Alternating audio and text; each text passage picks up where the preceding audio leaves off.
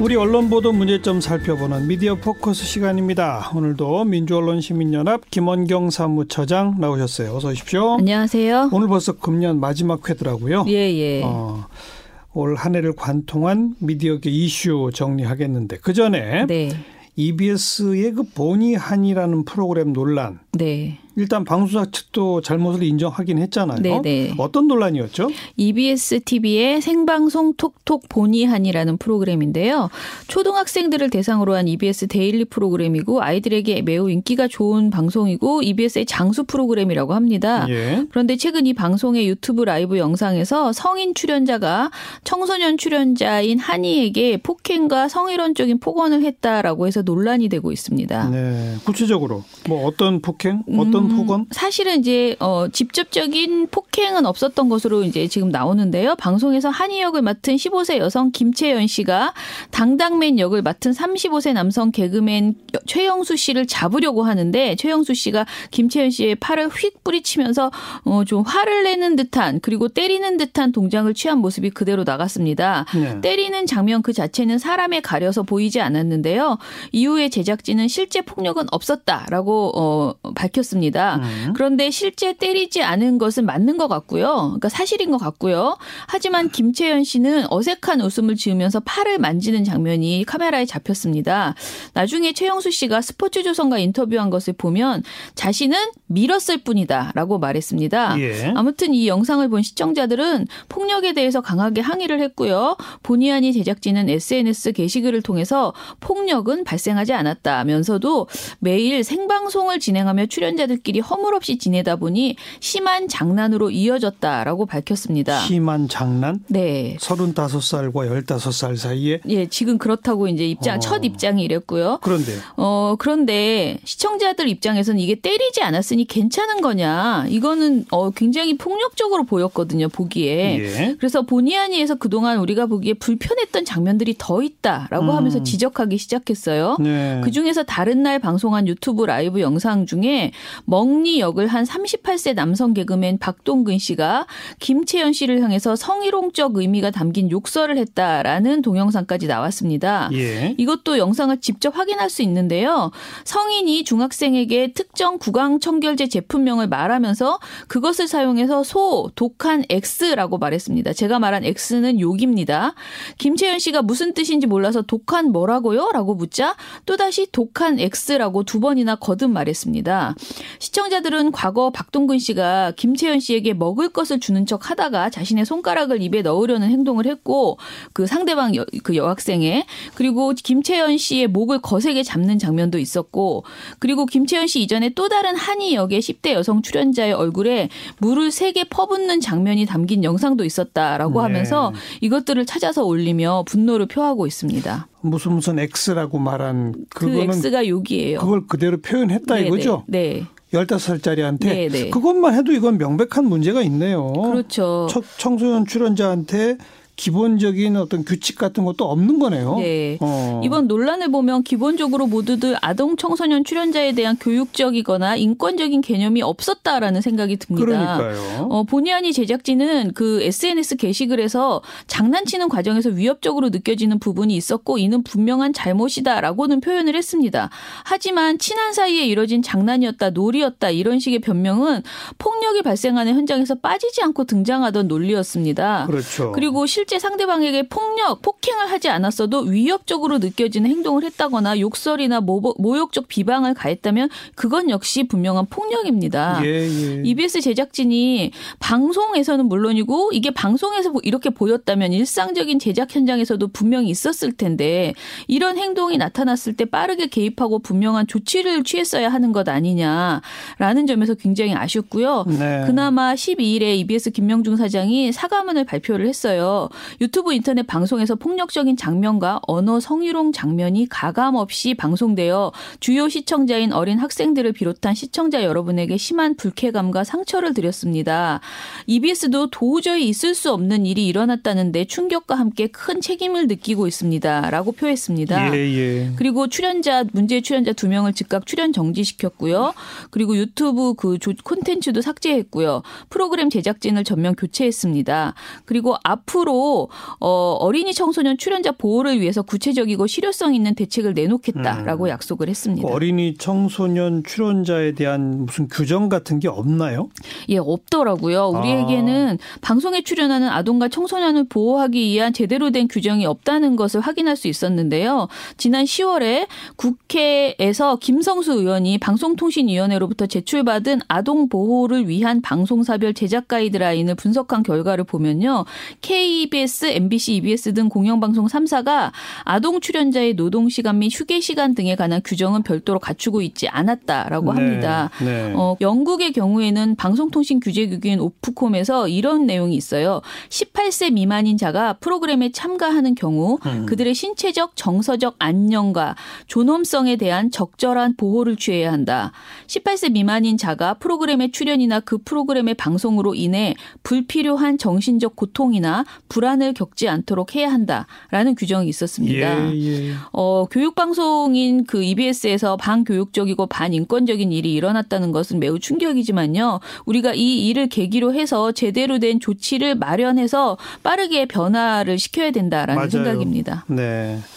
자, 올해를 관통하는 미디어계 이슈 두 가지 뽑아오셨다고요. 예, 우선 예. 첫 번째는 첫 번째로는 조선일보가 현직 경찰에 주는 상으로서 1967년 수여됐던 청룡 봉사상이 올해 이제 어, 굉장히 큰 논란이, 논란이 되었었죠. 됐죠. 예. 어, 제가 어, 뽑아온 첫 번째 내용들은 이처럼 그 동안에 우리가 관행으로 생각했던 언론계 문제들 중에서 부적절한 관행들이 있었습니다. 언론계의 부적절한 네, 관행. 네. 이런 음. 것들을 좀 정리를 해봤습니다. 일단 네. 청년봉사상은 조선일보가 주관하고 후원 도 하면서 조선일보 편집국장 사회부장이 늘 심사위원으로 참여했던 상이었습니다. 예. 이 상은 수상 경찰에게 1계급 자동 특진이라는 것이 주어져서 사실상 거대 언론사가 경찰의 인사에 개입하는 것 아니냐는 논란이 있었습니다. 그렇죠. 어, 아시다시피 박종철 열사 고문치사 사건을 은폐 조작했던 분, 어, 유정방, 고문기술자 이, 이근한 등도 이 상을 받았다고 합니다. 네, 네. 올해 4월부터 바로 이 S, CBS 노컷뉴스가 연속으로 관련 단독 보도를 내면서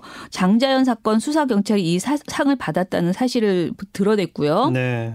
그리고 장자연 사건에 연루된 조선일보 간부는 이 내용을 심사를 했었다는 사실. 네. 이 상의 심사를 위해서 경찰이 인사 정보를 조선일보에 매년 제공했다는 사실 등을 밝혀냈습니다.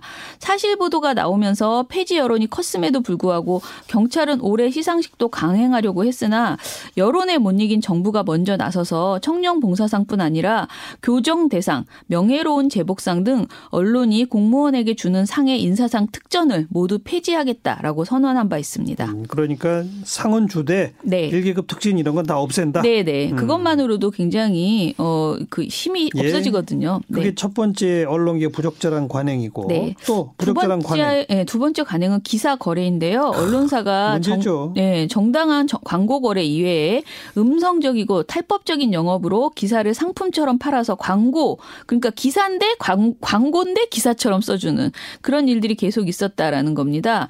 올해 뉴스 타파를 중심으로 그 의심이 사실임을 보여주는 보도가 계속 쏟아졌는데요. 예. 올해 초에 뉴스타파가 홍보 대행사 대표 박수환 씨가 언론계 재계와 나눈 문자 메시지 대화를 전수 분석했는데 거기에 적나라한 기사 거래 정황이 다 나왔습니다.